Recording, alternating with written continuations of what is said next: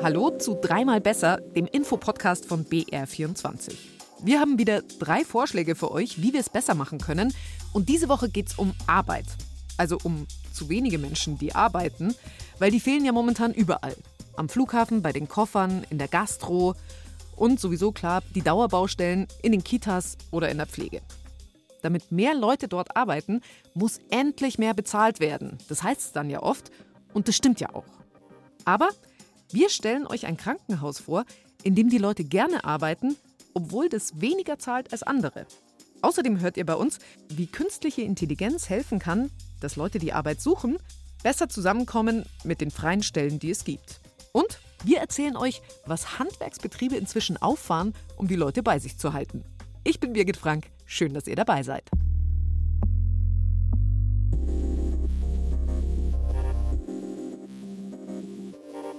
Wer schon mal im Krankenhaus war, der weiß, die Leute, die da in der Pflege arbeiten, die machen wirklich einen richtig wichtigen Job. Trotzdem gibt es ja den Pflegenotstand seit gefühlt immer. Seit Corona ist es halt nochmal krass aufgefallen. Und Spoiler, auch wir werden dieses Problem nicht lösen. Aber wir haben ein Krankenhaus gefunden, das anders arbeitet als alle anderen. Und dieses Krankenhaus hat auch die Sache mit der Pflege anders gelöst. Und deswegen hat es weniger Personalprobleme als andere. Das Krankenhaus Spremberg in Brandenburg. Was machen die anders? Sie haben ganz spezielle Chefs, nämlich die Mitarbeiterinnen und Mitarbeiter selbst. Die führen das Krankenhaus, es ist selbst verwaltet und das macht einfach einiges anders. Wir haben mit Marita Kraske gesprochen, die ist dort Prokuristin und für die Finanzen zuständig. Und sie habe ich gefragt, warum Menschen bei ihnen arbeiten, obwohl das Krankenhaus schlechter zahlt als andere. Wir sind ein Krankenhaus, was privat geführt wird. Und zwar haben wir eine Gesellschafterstruktur, die, glaube ich, einmalig in Deutschland ist, im Moment zumindest. Wir haben 51 Prozent der Gesellschafteranteile gehören den Mitarbeitern oder größtenteils den Mitarbeitern des Krankenhauses und den Sympathisanten des Krankenhauses und 49 Prozent der Gesellschafteranteile gehören der Stadt. Das heißt, dass das Haus von den Mitarbeitern geführt wird und natürlich dadurch der Einfluss in, auf das Geschehen oder auf das Wirken im Krankenhaus entscheidend ist. Vielleicht führt das dazu, dass wir die Mitarbeiter halten können und dass die Patientenzufriedenheit sehr hoch ist. Das heißt, Ihnen gehört Ihr eigener Arbeitsplatz ein bisschen. Ja, wenn man das so bezeichnen will, dann ist das so. Und inwiefern arbeiten Sie anders als in Krankenhäusern, die zum Beispiel privatisiert sind? Anders. Wir arbeiten nicht anders. Wir haben eine andere Philosophie. Wir arbeiten für das Krankenhaus und für die Patienten und für das Gemeinwohl. Das ist, haben wir uns auf die Fahne geschrieben, auch als Förderverein. Und wir als Krankenhaus haben zurzeit oder haben generell mehr Mitarbeiter an Bord in der Pflegschaft, als es vielleicht der übliche Standard ist. Das heißt, Ihr Schnitt ist besser, Ihr Pflegeschlüssel ist höher. Auf eine Krankenschwester kommen sechs Patienten. Im Schnitt sind es, glaube ich, sonst zehn. Das spüren natürlich die Patienten, dass die Schwester mehr Zeit für den Patienten hat, sich für ihn interessiert und nicht nur abarbeitet. Das ist wie so eine kleine Familie, sage ich jetzt mal übertrieben. Bei uns herrscht Höflichkeit, es wird jeder gegrüßt. Wenn der Patient kommt, dann merkt er schon, dass er hier willkommen ist und umsorgt wird und gepflegt wird. Und das beweisen eben auch immer wieder die hohen Prozente in der Patientenzufriedenheit, was im Krankenhausnavigator ausgewiesen wird. Ich glaube, wir liegen immer noch bei 95 oder 96 Prozent Patientenzufriedenheit. Wenn Sie einen anderen Pflegeschlüssel haben als andere Häuser, haben Sie das selbst entschieden? Das gehörte zu unserer Philosophie, dass wir alles für die Patienten tun und eben einen hohen Pflegestandard bieten wollen und dass der Patient das Gespür hat oder das Gefühl hat, er ist aufgehoben und wird versorgt. Ist das auch der Grund, warum die Leute bei Ihnen arbeiten?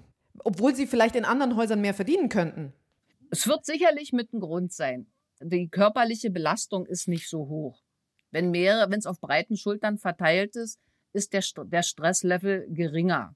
Nur weil wir alles nette Leute sind, wird keiner kommen. Jetzt, wenn Sie sich einen anderen Pflegeschlüssel geben, einen besseren, das ist ja was, was in ganz, ganz vielen Krankenhäusern ja auch gewünscht wird, wo die Mitarbeiter gerade in der Pflege sagen, bitte, ähm, wir, wir schaffen nicht so viel, es ist zu viel. Wie können Sie das einfach schaffen und andere nicht? Sie haben ja die gleichen wirtschaftlichen Zwänge. Indem die Leute weniger verdienen. Und die nehmen das tatsächlich in Kauf? Im Moment noch, ja. Also wir, die haben sicherlich weniger Geld als die Vergleichbaren, weil wir ja einen Haustarif haben. Wir zahlen nicht nach dem öffentlichen Dienst. Wir haben einen Haustarifvertrag seit 1993 oder 94. Dass der verbesserungswürdig ist, das steht außer Frage. Das muss einfach angepasst werden. Aber im Moment ist es so, dass die Leute weniger verdienen als im Umkreis. Und Sie sind ja schon relativ lange an Ihrem Arbeitsplatz, würde ich jetzt mal sagen, seit den 90ern, wenn ich richtig informiert bin, richtig?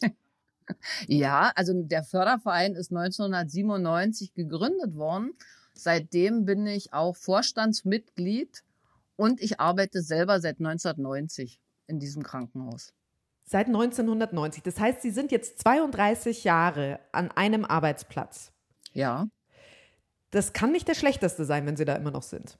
Also pff, muss ich jetzt auch mal so sagen, sonst wäre ich nicht geblieben. Es hat mir die ganzen Jahre Spaß gemacht. Ich werde mich in diesem Jahr in den Ruhestand verabschieden mit einem weinenden und einem lachenden Auge, weil mir natürlich das Wohl des Krankenhauses nach wie vor sehr am Herzen liegt.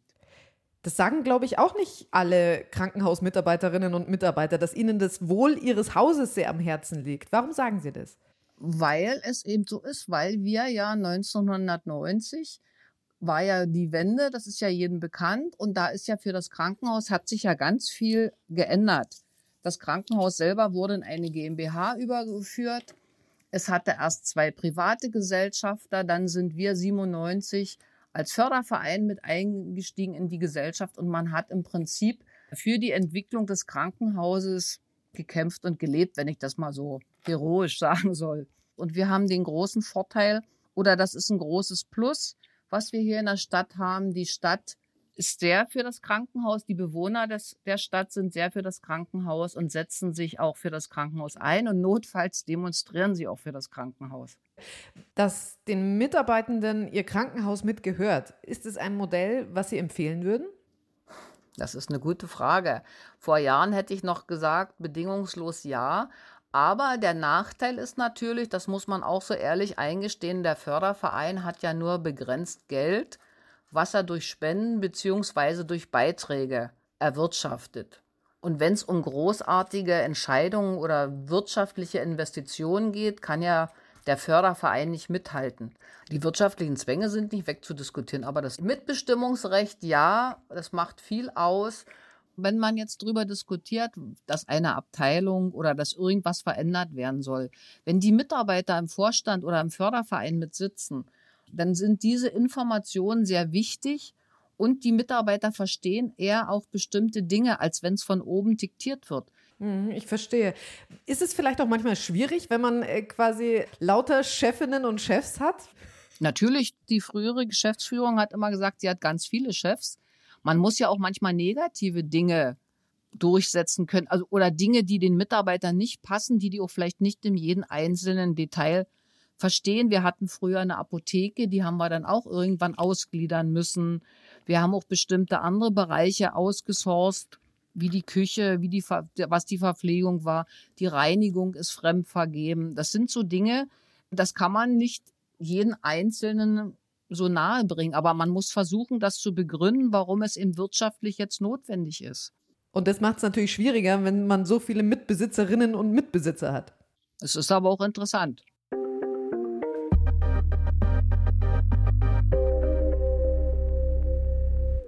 Bei Menschen, die pflegen, da ist es ja so, dass es einfach zu wenige von ihnen gibt. In anderen Bereichen ist es nicht ganz so kritisch. Da ist eher die Frage, wie man Menschen, die einen Job suchen, noch schneller mit denen zusammenbringt, die einen passenden Job haben. KI kann da inzwischen so einiges machen, und zwar nicht nur über die klassischen Plattformen. Es gibt schon so eine Art Tinder für Jobs, wo man sagen kann, das Angebot gefällt mir, gefällt mir nicht.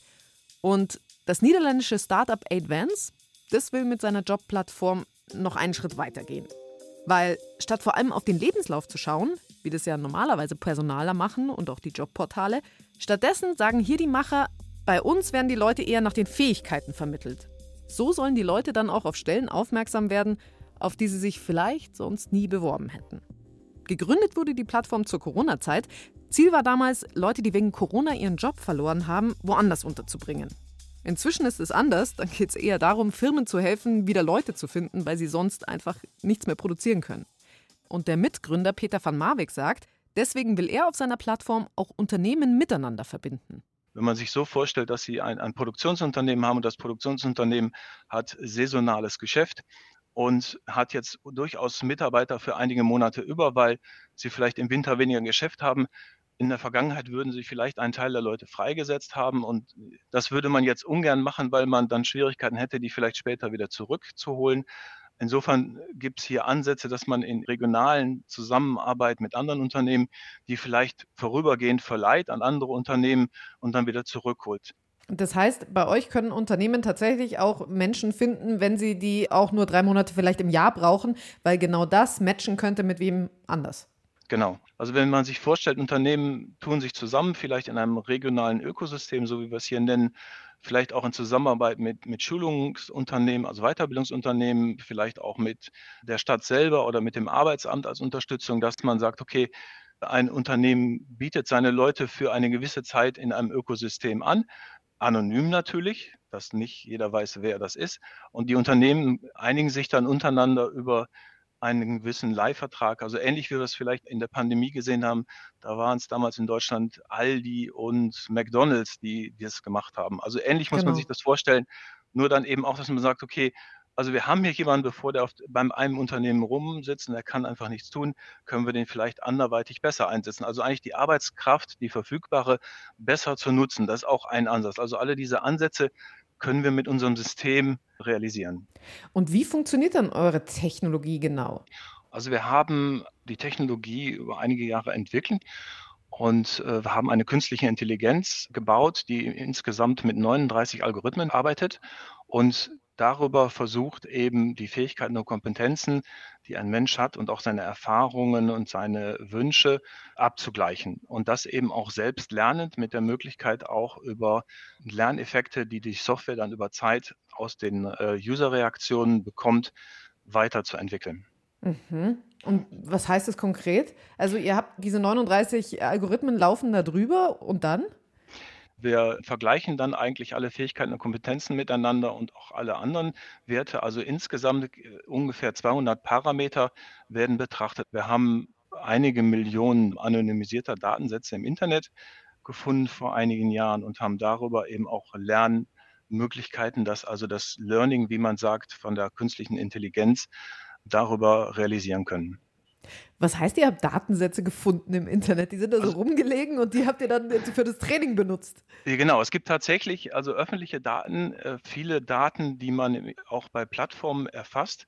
Im Internet sind auch, da sind die Lebenslaufdaten teilweise öffentlich einsehbar und damit auch öffentlich nutzbar für jeden User im Internet als ich vorher meine ganzen Geschichten eingegeben habe, hat mich irritiert. Ich dachte irgendwie äh, nach deiner Beschreibung, man kann seine Fähigkeiten eingeben, dass mich dann jemand fragt, äh, bist du kommunikativ, magst du Hunde, sowas. Das war aber nicht der Fall. Also denn wir machen es ja so, dass wir fragen, was du bisher gemacht hast. Also wir, wir haben ja insgesamt fünf Fragen. Und eine der Fragen ist eben, dass du deine Fähigkeiten und Kompetenzen erfasst. Und wir machen dann Vorschläge aufgrund der Informationen, die wir dann haben. Also was im klassischen Fall eigentlich dann die, der aktuelle Beruf meistens ist. Und dann kann man sagen, okay, welche Fähigkeiten, Kompetenzen hat dieser Beruf im Allgemeinen? Und dann abhängig davon, was du dann eingibst, werden weitere Vorschläge gemacht. So versuchen wir es eigentlich äh, zu machen.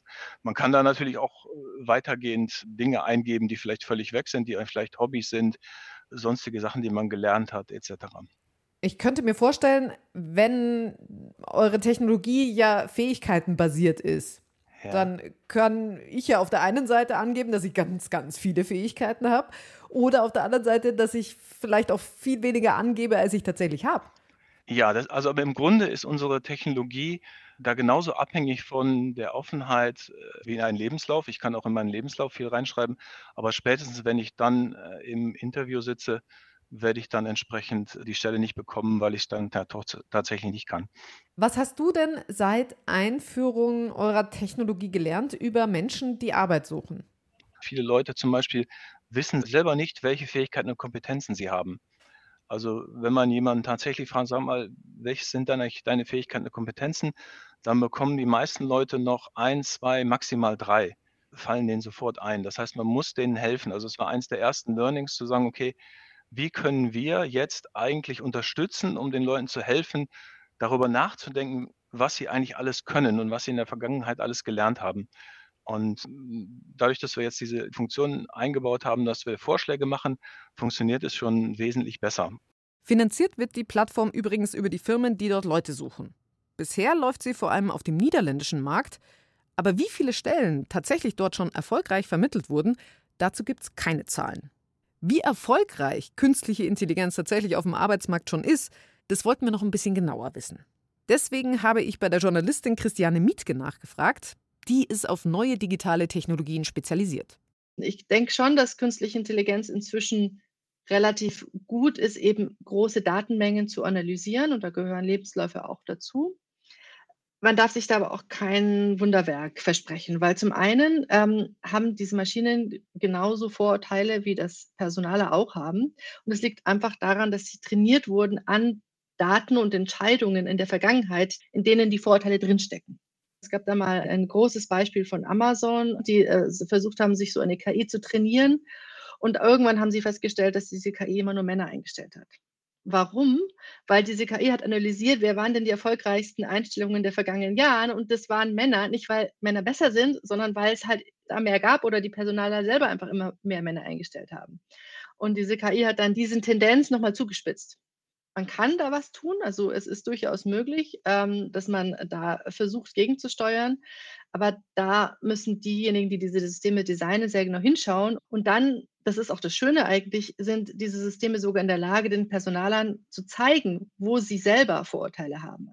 Und das funktioniert, weil KI uns Muster aufzeigen kann, in unseren Entscheidungen zum Beispiel, und so halt auch zeigen kann, auf welchem Auge wir vielleicht auch blind sind. Aber können solche Systeme auch dafür sorgen, dass Arbeitssuche wirklich anders läuft? Also zum Beispiel bei der Plattform von Advance, die ja sagen, wir machen es anders, bei uns zählen andere Dinge als normalerweise bei der Jobsuche. Eigentlich fände ich schön, wenn wir dahin kommen, dass genauso wie in, in Freundschaften auch im, im, Job ganz andere Kriterien relevant werden als nur der, der Lebenslauf, den ich runtergeschrieben habe. Da sind wir, soweit mein Wissensstand ist, noch sehr lange nicht, weil die meisten Personaler eben doch auf dem Lebenslauf bestehen und den als Grundlage haben wollen.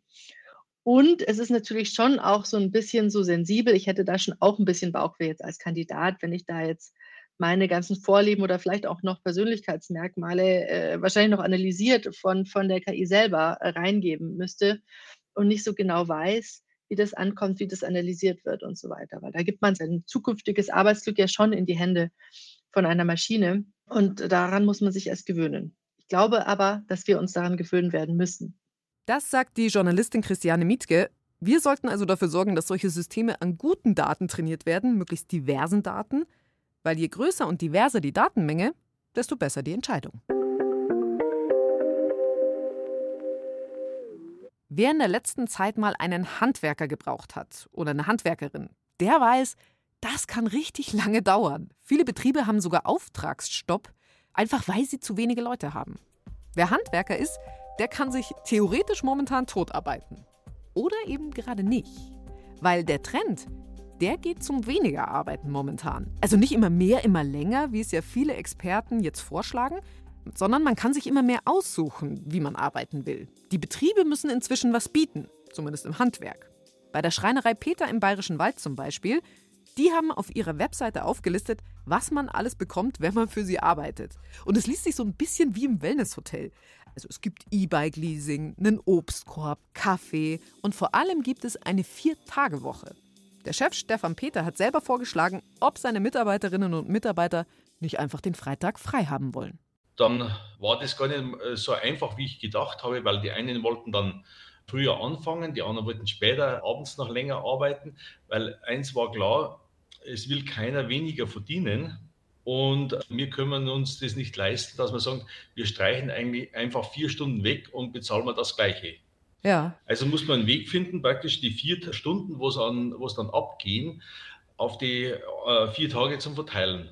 Vier Stunden, weil Sie sowieso nur am Freitag nur vier Stunden gearbeitet genau, haben. Genau, genau. Dann äh, haben wir folgenden Weg gefunden. Wir fangen in der Früh eine Viertelstunde eher an. Wir machen eine Viertelstunde weniger Mittag, also statt 60 Minuten plus 45 Minuten, weil das ist gesetzlich vorgeschrieben, wenn man sonst keine Pausen macht. Und wir arbeiten abends eine Viertelstunde länger. Und einmal äh, im Quartal kommt jeder mal dran, äh, am Freitag zu arbeiten. Sie sind selber auf Ihre Mitarbeiter zugegangen und haben gesagt, wie wäre es mit der Vier-Tage-Woche? Also das hat jetzt bei mir noch keine Chefin, noch kein Chef gemacht.